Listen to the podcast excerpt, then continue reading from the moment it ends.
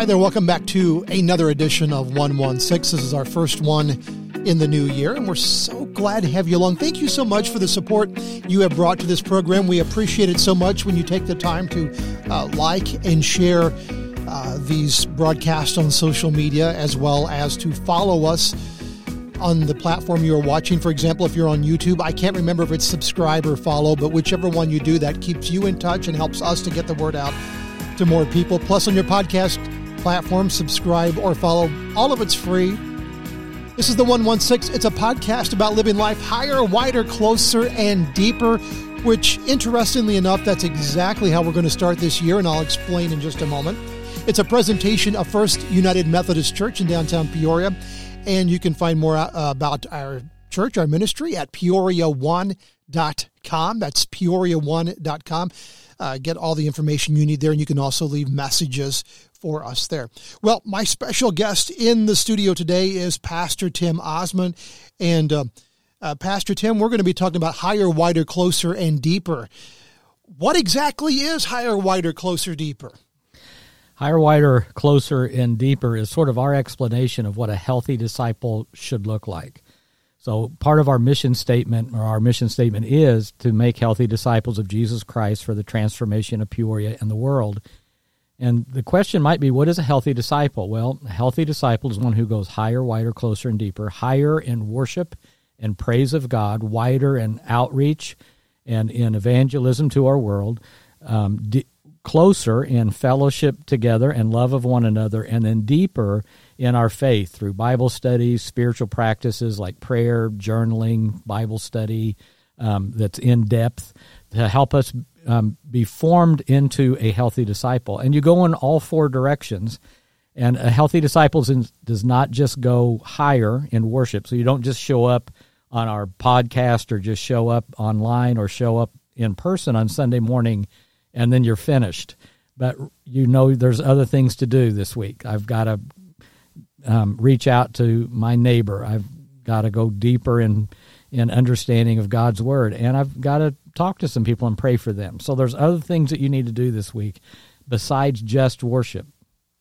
And if you go to our website at peoria1.com, you can also kind of see how these ideas flow because we've set the website up so that you can flow through these ideas and understand more about our ministry work. I think it's also important to say for those of you who are watching from outside of our church community, uh, I, I, hope that you gain something of value in this that will help you in your ministry work as well.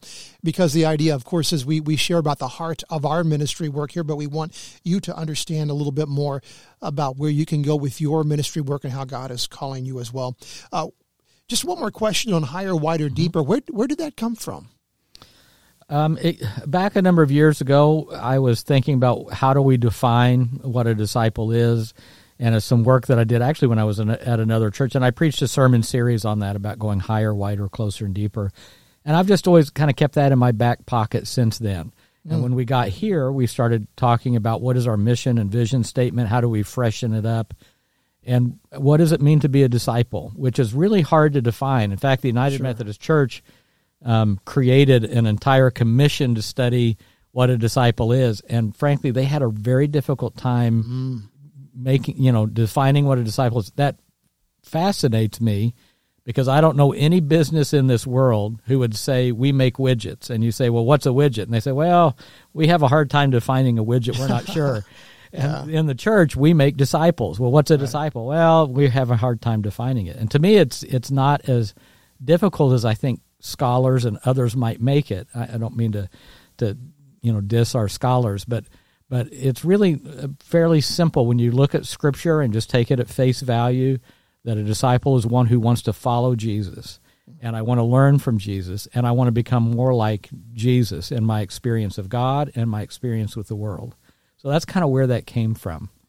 You know, it's been interesting to me that uh, while discipleship is part of the Great Commission, go go make disciples, and uh, disciples who make disciples. Mm-hmm.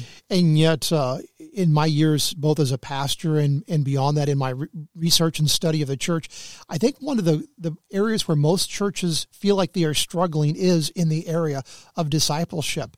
It's kind of a, would you say, a sad irony, maybe, that it's the thing that we are. Uh, uh, beyond loving each other, we're told to disciple, and yet it's a thing that we recognize that uh, we tend to be weakest on, and uh, I don't know. It's well, let's work on that, shall we? We yes, we ought to, we need to work on that. But I think that's a part again of making it too complicated.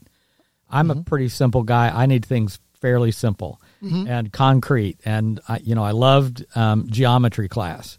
I wasn't a big fan of of algebra because it was abstract and what's an x and a number that you can't get your hands on. But I love geometry. I could in my mind figure out what a triangle was. I you know the angles, the radius, and all of that made sense to me. So I like concrete, visual things that you can get your fingers around. Which is why for me, higher, wider, closer, deeper, for a person who's a visual, that makes sense. Mm, yeah, yeah. Now we're going to talk about the higher aspect today, which uh, is found in, in worship. And especially for somebody, let's approach this from the eyes of somebody who has not been a part of a church throughout their life. And this idea of worship can be a curious one. I mean, we talk about worship services or worshiping God, and, and perhaps in the uh, mind of the uninitiated, they're thinking of like, ooh, ah, ooh, ah, you know, those kinds of images we have. What exactly to a, a believer in Jesus is worship? Yeah, so worship um, is can be a little difficult to define because it is a little abstract because we're worshiping a God that we cannot see, which is why sometimes in a church having images before you, like a cross, um, in the Catholic Church, they sometimes use icons of the stations of the cross of, of Christ. Mm-hmm. And they are just visual representations of whom we know we're worshiping, and they just kind of help us connect. So, worship for me is a connection that I'm able to make with God, and it is a connection that I make that's in awe and in respect of who God is, and with an understanding that God is the one that created me. I did not create God, God created me. And it is my opportunity to give thanks, which is an important piece of worship, to give thanks back to God. So, adoration, praise, thanksgiving are all words that you can kind of interchange a little bit to describe what we're actually doing we're worshiping, we're giving thanks, we're praising God for who God is and what God has done for me in creating this world that I now live in. So then, in in the life of a service, uh, and and I, I, know where you'll go with this, but just to kind of open the door here, uh, is worship just singing? Is that the way we worship God through singing? Uh, no, uh, and as I've as I've often said, it's a little bit like fingernails on a chalkboard for a pastor when mm-hmm. When after you've finished your sermon the the worship director or the worship leader then says let us now go back to worship mm-hmm. as if everything else we did was not worship but now the music is worship.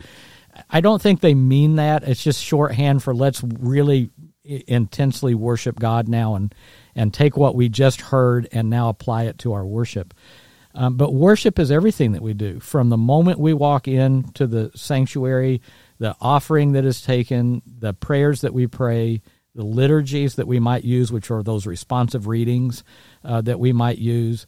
All of that, and the sermon, everything that we do is is worship. In fact, Paul says in Romans twelve to offer your bodies as a living sacrifice, which is our spiritual act of worship, meaning that worship doesn't just take place on Sunday morning. Worship should happen throughout the week.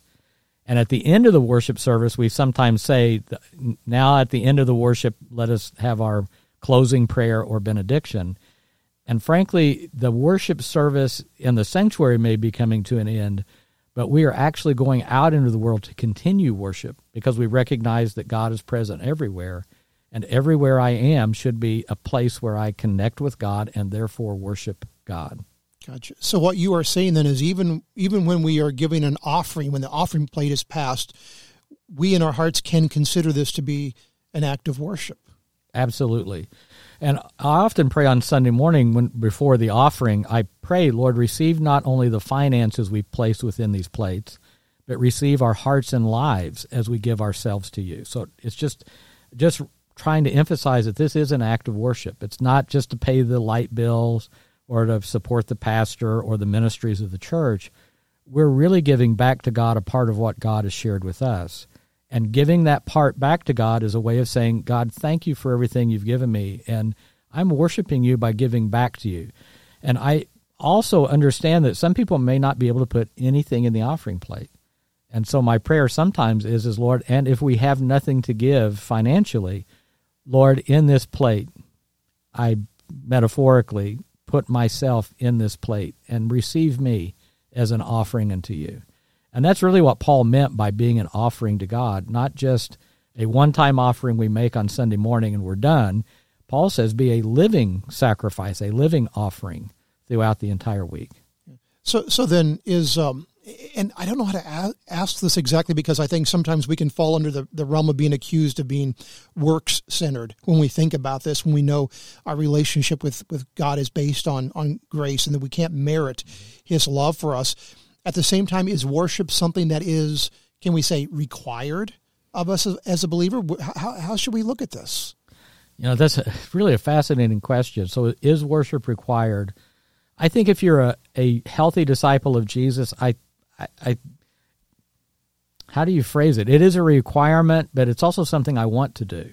Mm-hmm. So, um, you know, it's like breathing. Is breathing required? Well, no. You can live a few minutes without breathing, but but I think you probably want to breathe. Can can I remain a Christian without worshiping? I would say for maybe a time or a season, but like a breath of air, you're going to have to breathe in order to survive. And if you're going to remain a Christian, then yeah, I guess worship is maybe required. That's a great question. I mm-hmm. hadn't really put much thought to that before. Yeah. Well, and uh, you know, I, I, guess even to go further, I'm, I'm thinking about uh, somebody might say, well, because we know worship isn't like encouraging each other. Uh, mm-hmm. That's not. We're not encouraging God you know, God, you can do this. Come on, God, we know you can, uh, like we would encourage our children, but it's such a necessary part of our relationship. I wonder, and I, I think probably in my understanding this, uh, um, it, it almost seems arrogant to think that God would require worship of us, but but the more you mature in this and the more you grow in this, you begin to realize that really worship was made for us so that we can recognize just how big and awesome and all encompassing and all knowing and all thing, all thing this God is that we serve. I, I wonder if even though we worship God and it's drawing our attention on him, if in the end, do you think worship is is really more about us learning who God is? I yes, and I I think worship really really is more for us than it is for God. Now I want to make make clear that I say this that that in worship there the audience is not the people sitting in the pew. Right. Right. The audience is really God. And sometimes we get that confused because we think that when we come to worship we ought to be receiving all kinds of things when the reality is is we're not here to be entertained. Mm-hmm. We're here to worship God. God's the audience and everything that we do ought to glorify who God is. Um, and so we come to worship not to be entertained, but so God can be the audience. Mm-hmm. However, in that process, there's this exchange. So we come to God and we offer God praise and offerings, both through the offering plate, the financial gift we might give, but we also worship God by the prayers that we offer, the songs that we sing. But but it's not just going up to heaven as you suggested. It's mm. there's something happening that there's this return. And we're not by the way earning coins. As you said we can't earn this. So we're not just earning coins that we can put in a vending machine we call god and say okay god i've worshiped you. Now you give me my spiritual coins and i'm going to plug it into this uh, spiritual vending machine and i'm going to push the right buttons and i'll get what i want that's not what worship is. It's not just so I can get something in return, but there is something that comes back to me. And my example would be like uh, when I would go home uh, from college. You know, I went home to see my my parents, and and they loved that I came to see them, and they would hug me and say, "Tim, it's so good to see you." But in that process, I received back. It wasn't just that I was going to say thank you for paying my college tuition, which I did thank them for, mm-hmm. but they also um, gave back to me this feeling of acceptance and this right. and so worship is like that too there's an exchange that's taking place mm-hmm. uh, that happens in worship that's neat now one of the and there's kind of a dichotomy going on and and even in a ministry like like the one here at at peoria first united methodist church because we have uh, three very distinctively different styles of worship. We have what, what's called traditional here, which traditional is kind of, I guess it depends on what your tradition is. Uh, but it definitely has its own flavor to it, a, a more uh, uh, liturgical at times approach.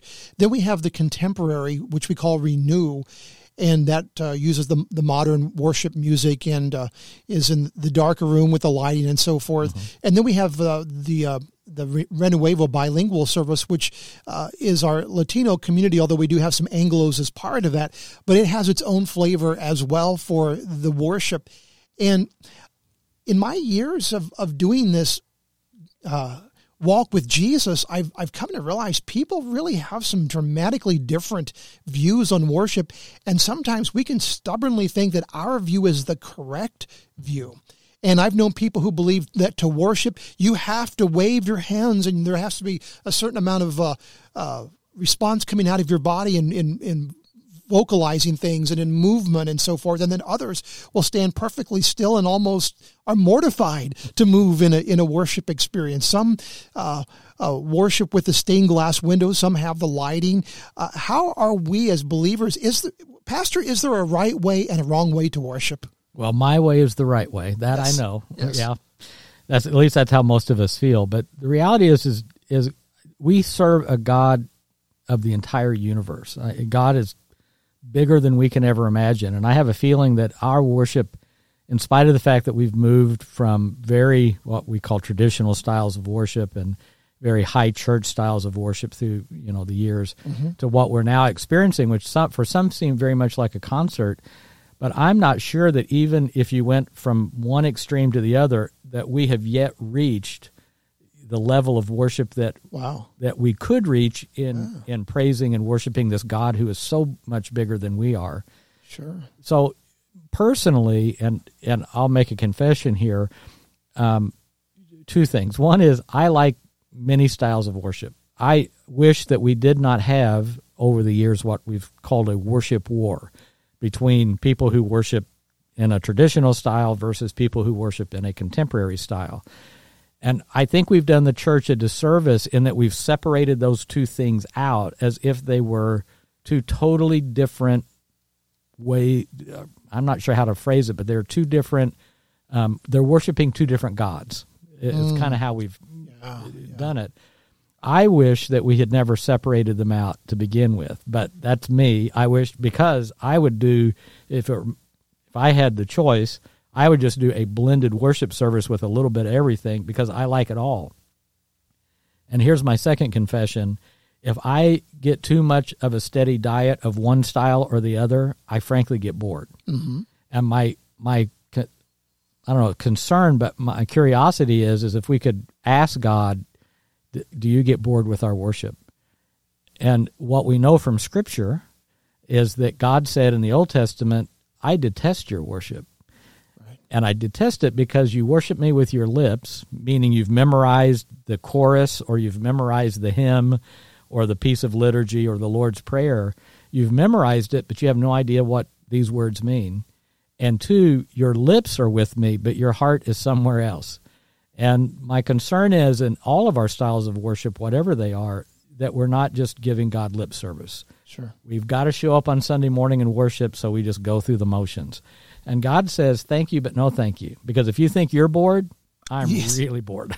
well, and you know, and I think you're referencing Amos 5, if I'm not mistaken, mm-hmm, there, mm-hmm. which I think is one of the most stark parts of scripture about worship where basically and I, am going to just basically says if you want to translate it correctly you make me want to puke yes. with both your hymns mm-hmm. and your contem- your choruses, mm-hmm. which it, it actually kind of encompasses the different the broad ranges, your instruments that because your heart's not in this, you're not worshiping me, you're you're not you're not doing justice, you're not uh, loving all people, and, and therefore you're making me absolutely sick. And and yes, we, but we don't want to hear that about the way we worship, right? No, absolutely. And and so for whatever worship style you're in, make sure you're connecting literally, fully, truly connecting with God and not just with a piece of music because it's not about the music. Matt Redman wrote that song I'm coming back to the heart of worship. Mm-hmm. And it's not about the song, God. A song is not what you required. What you required is me, something deeper within. And so it's really about about connecting with God, whether you're on the traditional side or in a high church setting and you're using a lot of liturgy. my concern is is do you understand the liturgy you're reading? Or are you just doing it because we're expected to read liturgy this morning, or say the Lord's Prayer? On the other side, um, I can sing some of these choruses on the other side um, uh, in contemporary worship, and and and not really think about what I'm singing. So I need to engage. Worship is about engaging with God, and not about being entertained myself which is, by the way, why we invite the congregation, whether you're in a contemporary setting or you're in a traditional, to sing with us. And even if you can't sing well, go ahead and follow along and and think about the song that we're singing and understand we're lifting these words up to God. It's not entertainment for everybody else around us. It's really to lift these words up to God. So, so then how do we, and again, let me kind of approach this from the eyes of somebody who's not a part of, of a church or the church community. How do we understand this and why do Christians, you think, fight so much over this stuff? And we, we've seen it.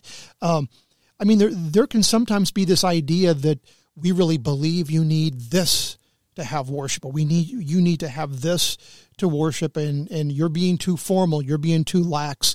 Um, for, where does somebody who's coming into this this area of of following Jesus and maybe starting to understand what it means how do they find what is right for them and get above all of the noise that's going on around them about what they should do or they ought to do to worship mm-hmm. well I, th- I think it's important for people to hear the words of jesus who said um, to this samaritan woman that um, you're to worship god in spirit and in truth and so, um, whatever you need to try a variety of worship styles. Find and then find a worship style that really fits who you are. So that's what I would call your truth. And once you find your truth, then then live in that lane. I mean, and own that lane. But understand that other people may be in a different lane than you're in, and that's okay because that's their truth. So, if your truth is you're an introvert, and and being noticed just dry, with, brings fear into your life. So you're not one who's going to shout because that would bring attention to you. You're not going to raise your hand because somebody may notice you. Mm-hmm. Your truth is, I'm really, I love being inside my head. And that's where I can worship the best. Then stand in the sanctuary when everybody else stands and worship God in your truth, in your way of worshiping.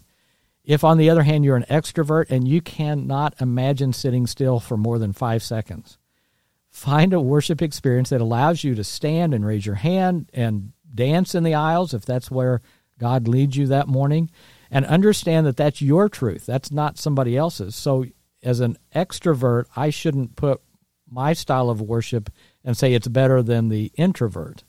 The introvert shouldn't say, but you're dishonoring God because you're being loud and everybody's paying attention to you. Good point. So worship God in your in spirit and in truth, and and I believe that means in what truth is for you to worship, the way in which you worship.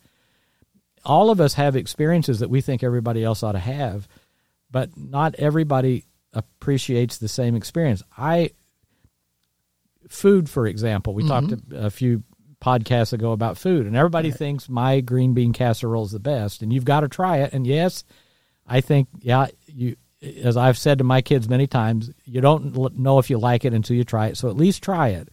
Once you get that thing in your mouth, a Brussels sprout or a piece of liver, whatever, you may decide absolutely not. And that's okay. That's your truth. You don't need to eat ever again. Leave it alone. But at least give it a try. So in worship, what I like may not be what you like, and that's okay. It, I hate cilantro. To me, cilantro tastes like soap, right? And there are some styles of worship that aren't my favorite, but I'm not. I'm not tearing somebody else down because they worship a particular way. I, nor am I going to make fun of people who love cilantro. There are people right now on the podcast going, "How can you not love cilantro?" Exactly. It, That's what I want to know. It's great stuff. not for me but and then we can have discussion about that vile green bean casserole as well. But we oh, won't yeah, go. We won't go into that. Uh, you know, I, I, one of the interesting things uh, over my years is I have heard I, I remember I had I had a woman uh, in one of my churches who was in her seventies who said, "Pastor, I just can't stand those old hymns," mm-hmm. and it was kind of funny hearing that coming from an older person. And I've heard younger people say, "I just don't like this m- modern contemporary music." It's interesting that when we're talking about worship in the in the as far as format is concerned, mm-hmm. that there really is no way to define it as far as age is concerned. While it may skew more one way than another, uh, I think that goes along with what you're saying. That really, uh, there is no way of saying that if you do this style of worship, this particular age group will come. It, it's a really interesting factor, and it kind of makes your job a little bit harder, doesn't it? It does. Yeah. Because uh, you think we build it and they will come, uh-huh. so we add a guitar and a drum and they will come, and that that's not how it works. Right. Evangelism works the same today as it always has. It is a personal invitation of one person actually getting to know another person well enough to say, Would you like to come and meet this Savior of mine? Would you like to come to church with me? Putting a drum in a sanctuary means nothing to anybody walking by or driving by your church. They have no idea that you had to fight 15 people and three of them left because you put a drum set in your church. They don't care. They don't even know. What it takes is somebody saying, hey, we've got a brand new praise band or we've got a brand new choir director and they're just doing some wonderful music, whatever style it is. I'd love for you to come with me on Sunday morning. That's how you build a church, not by the style you have without invitation. Nobody knows the battles you're fight, fighting, or maybe not fighting, as the case may be in the church. They only know if somebody's actually invited them to come or not. One of the uh, other, I think, fronts that we've really seen this so the, these worship wars, if you will, mm-hmm. uh, take place is over the formatics and, and, just the type of sanctuary you're in.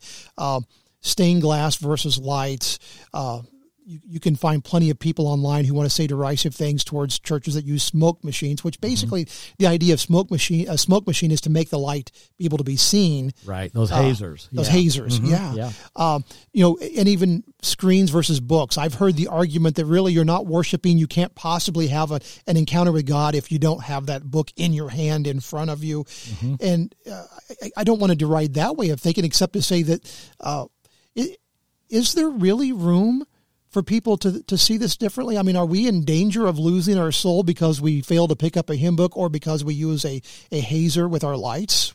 What do you think? No, I, again, I don't think the danger is in the style or the equipment or, or the trappings, if you want to call them that, that are around you.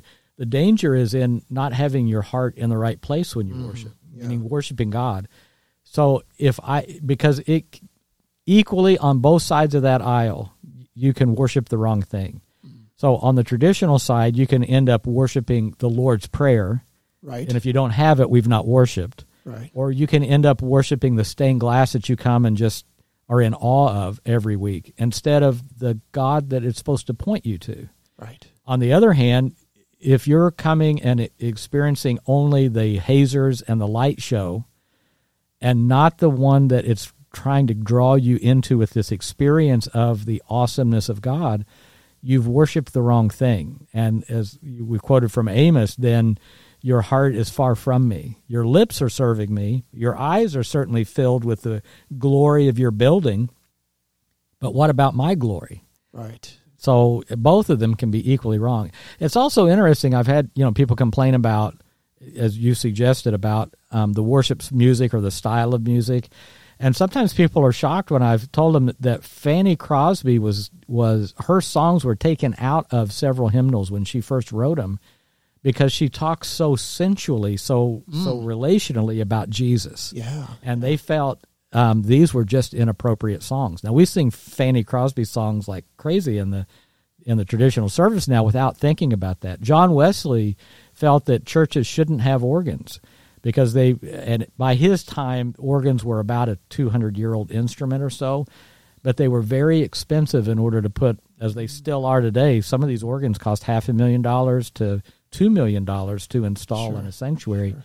and wesley felt that money was was maybe not spent well because there were poor people who needed to be cared for and he didn't think churches ought to have organs and but we we kind of really and when John Wesley rode on the back of a horse, he didn't have a musical instrument other than his own voice, and he would sing and and people would sing along with him. He would sing the line, they would repeat it, and he'd sing the next one, they would repeat it. And so some of the ways our traditional way of worship at one point was really the modern yes. contemporary worship. Yeah. And what today is our contemporary worship will one day be the traditional worship in 50 years from now. And we'll think, well, this is the only way to worship. And we'll have forgotten the battles that were fought in order to allow electric guitars and drums to be a part of the service. As 200 years ago, or almost 250, organs had to fight to have a place in the church. And but we've forgotten those wars that were fought. And uh, and I and again, both if that's where you are and are comfortable and you're able to truly worship in spirit and truth, then God bless you wherever you are. So let's say now that you've found the place where you're most comfortable worshiping, whether it's a, a more traditional or contemporary environment, whatever that might be, you you found your your spot. Um, how is it you keep from by the time you leave feeling like you know I really I feel empty. I feel dry. I, di- I didn't get anything out of this today. Or as I've, I've actually had somebody tell me before, I didn't get fed. Mm-hmm. So how is it we, and obviously we're, if you're, if you're looking for what I get out of this, you've missed the whole purpose of why we, we gathered in the first place. But how can we make sure that once we've experienced a, a worship event with, with our community that, uh, we've been a part of that. How can we make mm. sure that our heart is uh, is actually worshiping? Well, I, and that's a great question because I think there's there's some other things we could talk about. We just don't have time to talk about about sure. the dark night of the soul, as mm-hmm. Saint John of the Cross talks about. Um, Mother Teresa, John Wesley, Martin Luther, all of them in their journals talk about these times in their their life, these seasons when they were struggling to connect with God and they felt like their prayers didn't go any higher than the ceiling. I've I've experienced that.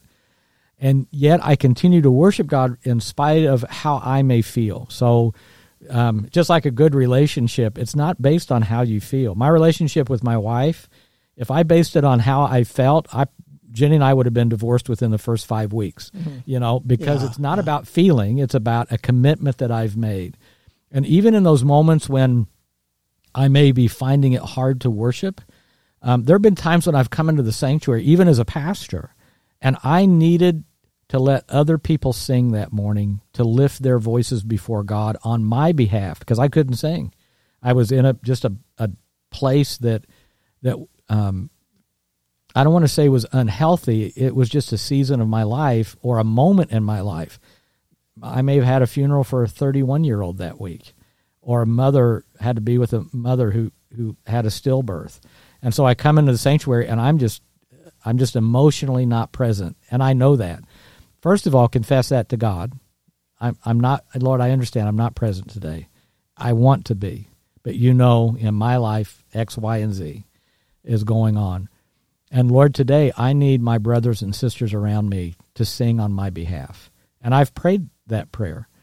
There's a passage of scripture, by the way, in the in the Old Testament out of Habakkuk, uh, not Habakkuk, by the way, but Habakkuk, and it says, "Though the fig tree does not bud, and there are no grapes on the vines, though the olive drops and fails, and the fields produce no food, though there are no sheep in my pen and no cattle in my stalls, yet I will rejoice in the Lord; I will be joyful in God my Savior."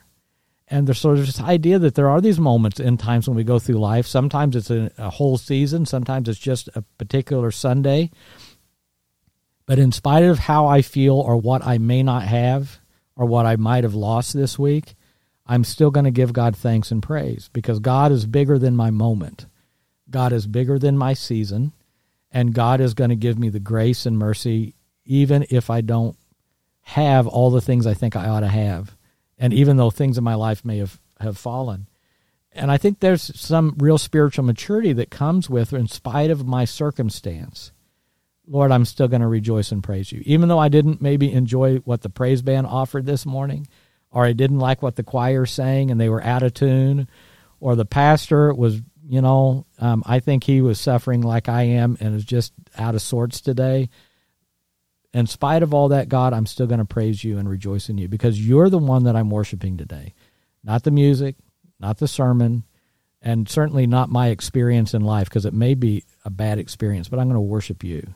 Yeah.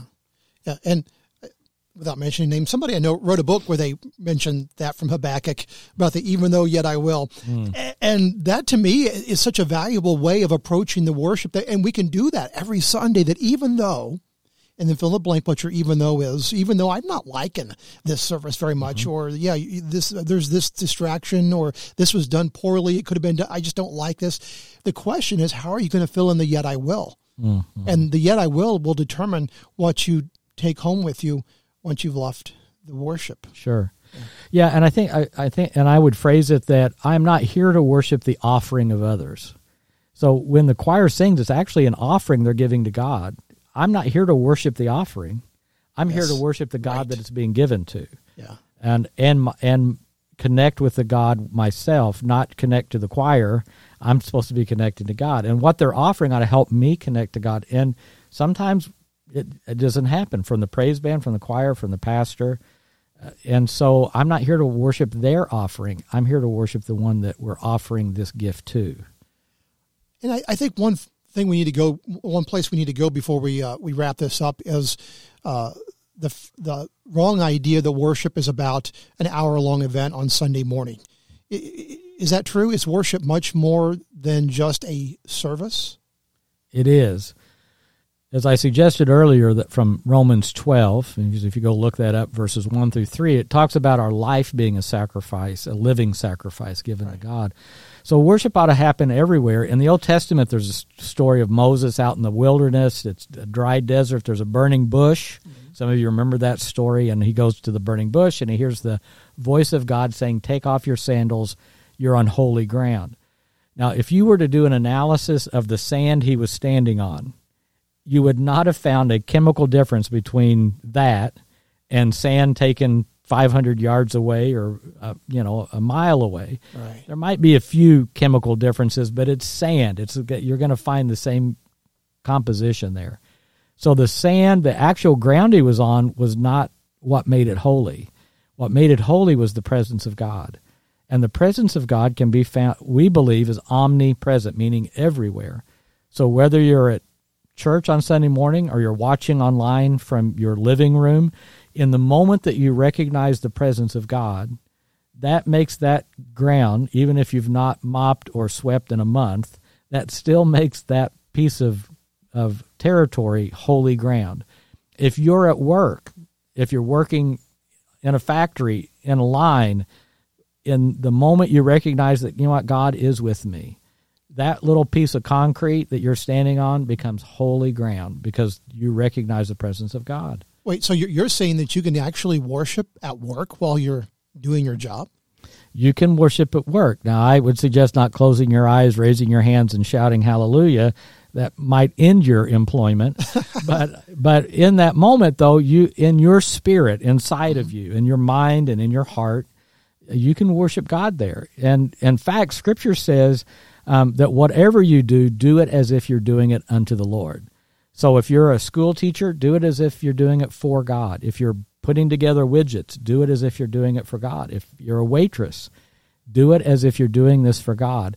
And the funny thing is, is throughout my life when I've thought of that, even I hate mowing the lawn.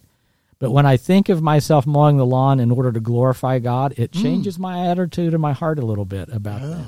I still don't want to do it, sure, uh, the the actual work, but because I got allergies. But but it does change my attitude about, you know what, this is something I can do. It's not something I just have to do, otherwise I'm going to get in trouble by the neighbors.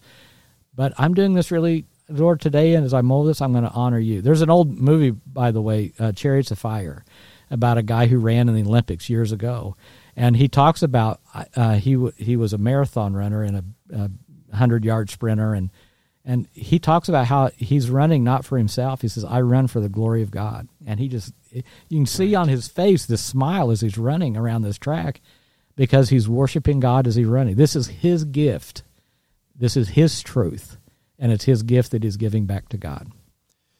Let's uh, let's leave our viewers and listeners with a little bit of help as far as how they can put some of these things into practice once they get home.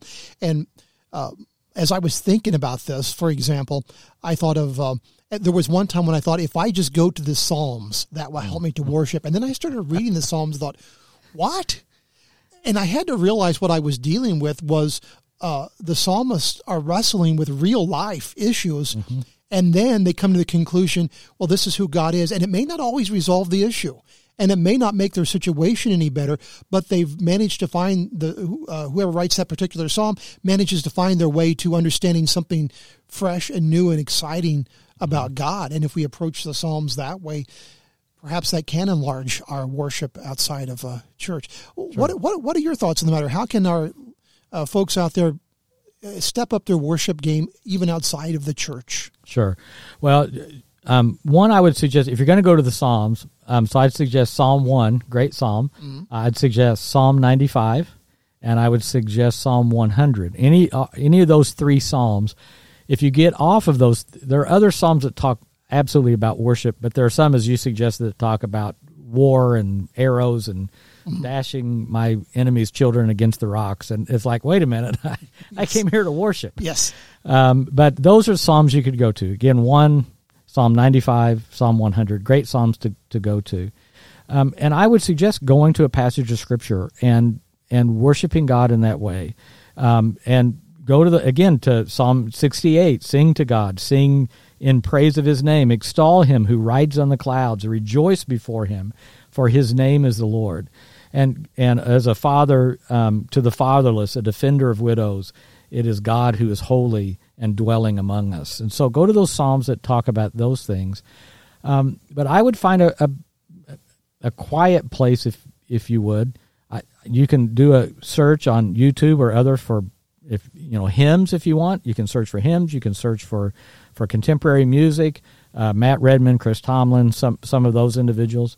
I'd play a piece of music if you want to worship on your own at home, and then read that psalm, and then ask the question: Lord, how do I glorify you? As I've read this psalm or I've read out of, of uh, Philippians, a great book to go to, or Ephesians, Lord, how do I put these things into practice and glorify you, not only on Sunday morning, but every day of my life? So the question is, how do I get beyond just an hour and really let my whole life become an act of worship to you? I think one of the best ways we can end these, and, and I've always enjoyed when we've done it this way in the past, is to ask you if you would just say a prayer for our listeners and viewers that uh, God will enlarge them in this area. So, Pastor Tim, would you close with a sure. prayer for us? Let us pray. Gracious God, I give you thanks that you call us to worship. Worship really begins with you, God, and you call us into this realm, into this place of worship. And we give you thanks and praise for all that you have blessed us with, the things that you have done, the home that maybe we dwell in and live in, the family that gathers around us. Lord, we know also that some of these things cause us strife and trouble and difficulties in life. But Lord, we pray that you would bring wholeness and peace to our homes and to our hearts. And Lord, some of us have never worshiped you before. We don't know what this thing is about. And so, God, I just pray that you help us to begin to recognize your presence in our life. Help reframe our life so that we see how you've already been at work in us. And in that process, Lord, give you thanks and praise for who you are. For we ask this in Jesus' holy name. Amen. Amen. Hey, thank you folks so much for coming along for the 116, a podcast about living life higher, wider, closer, and deeper. And today we particularly lived it higher. Don't forget to like us and share us on social media.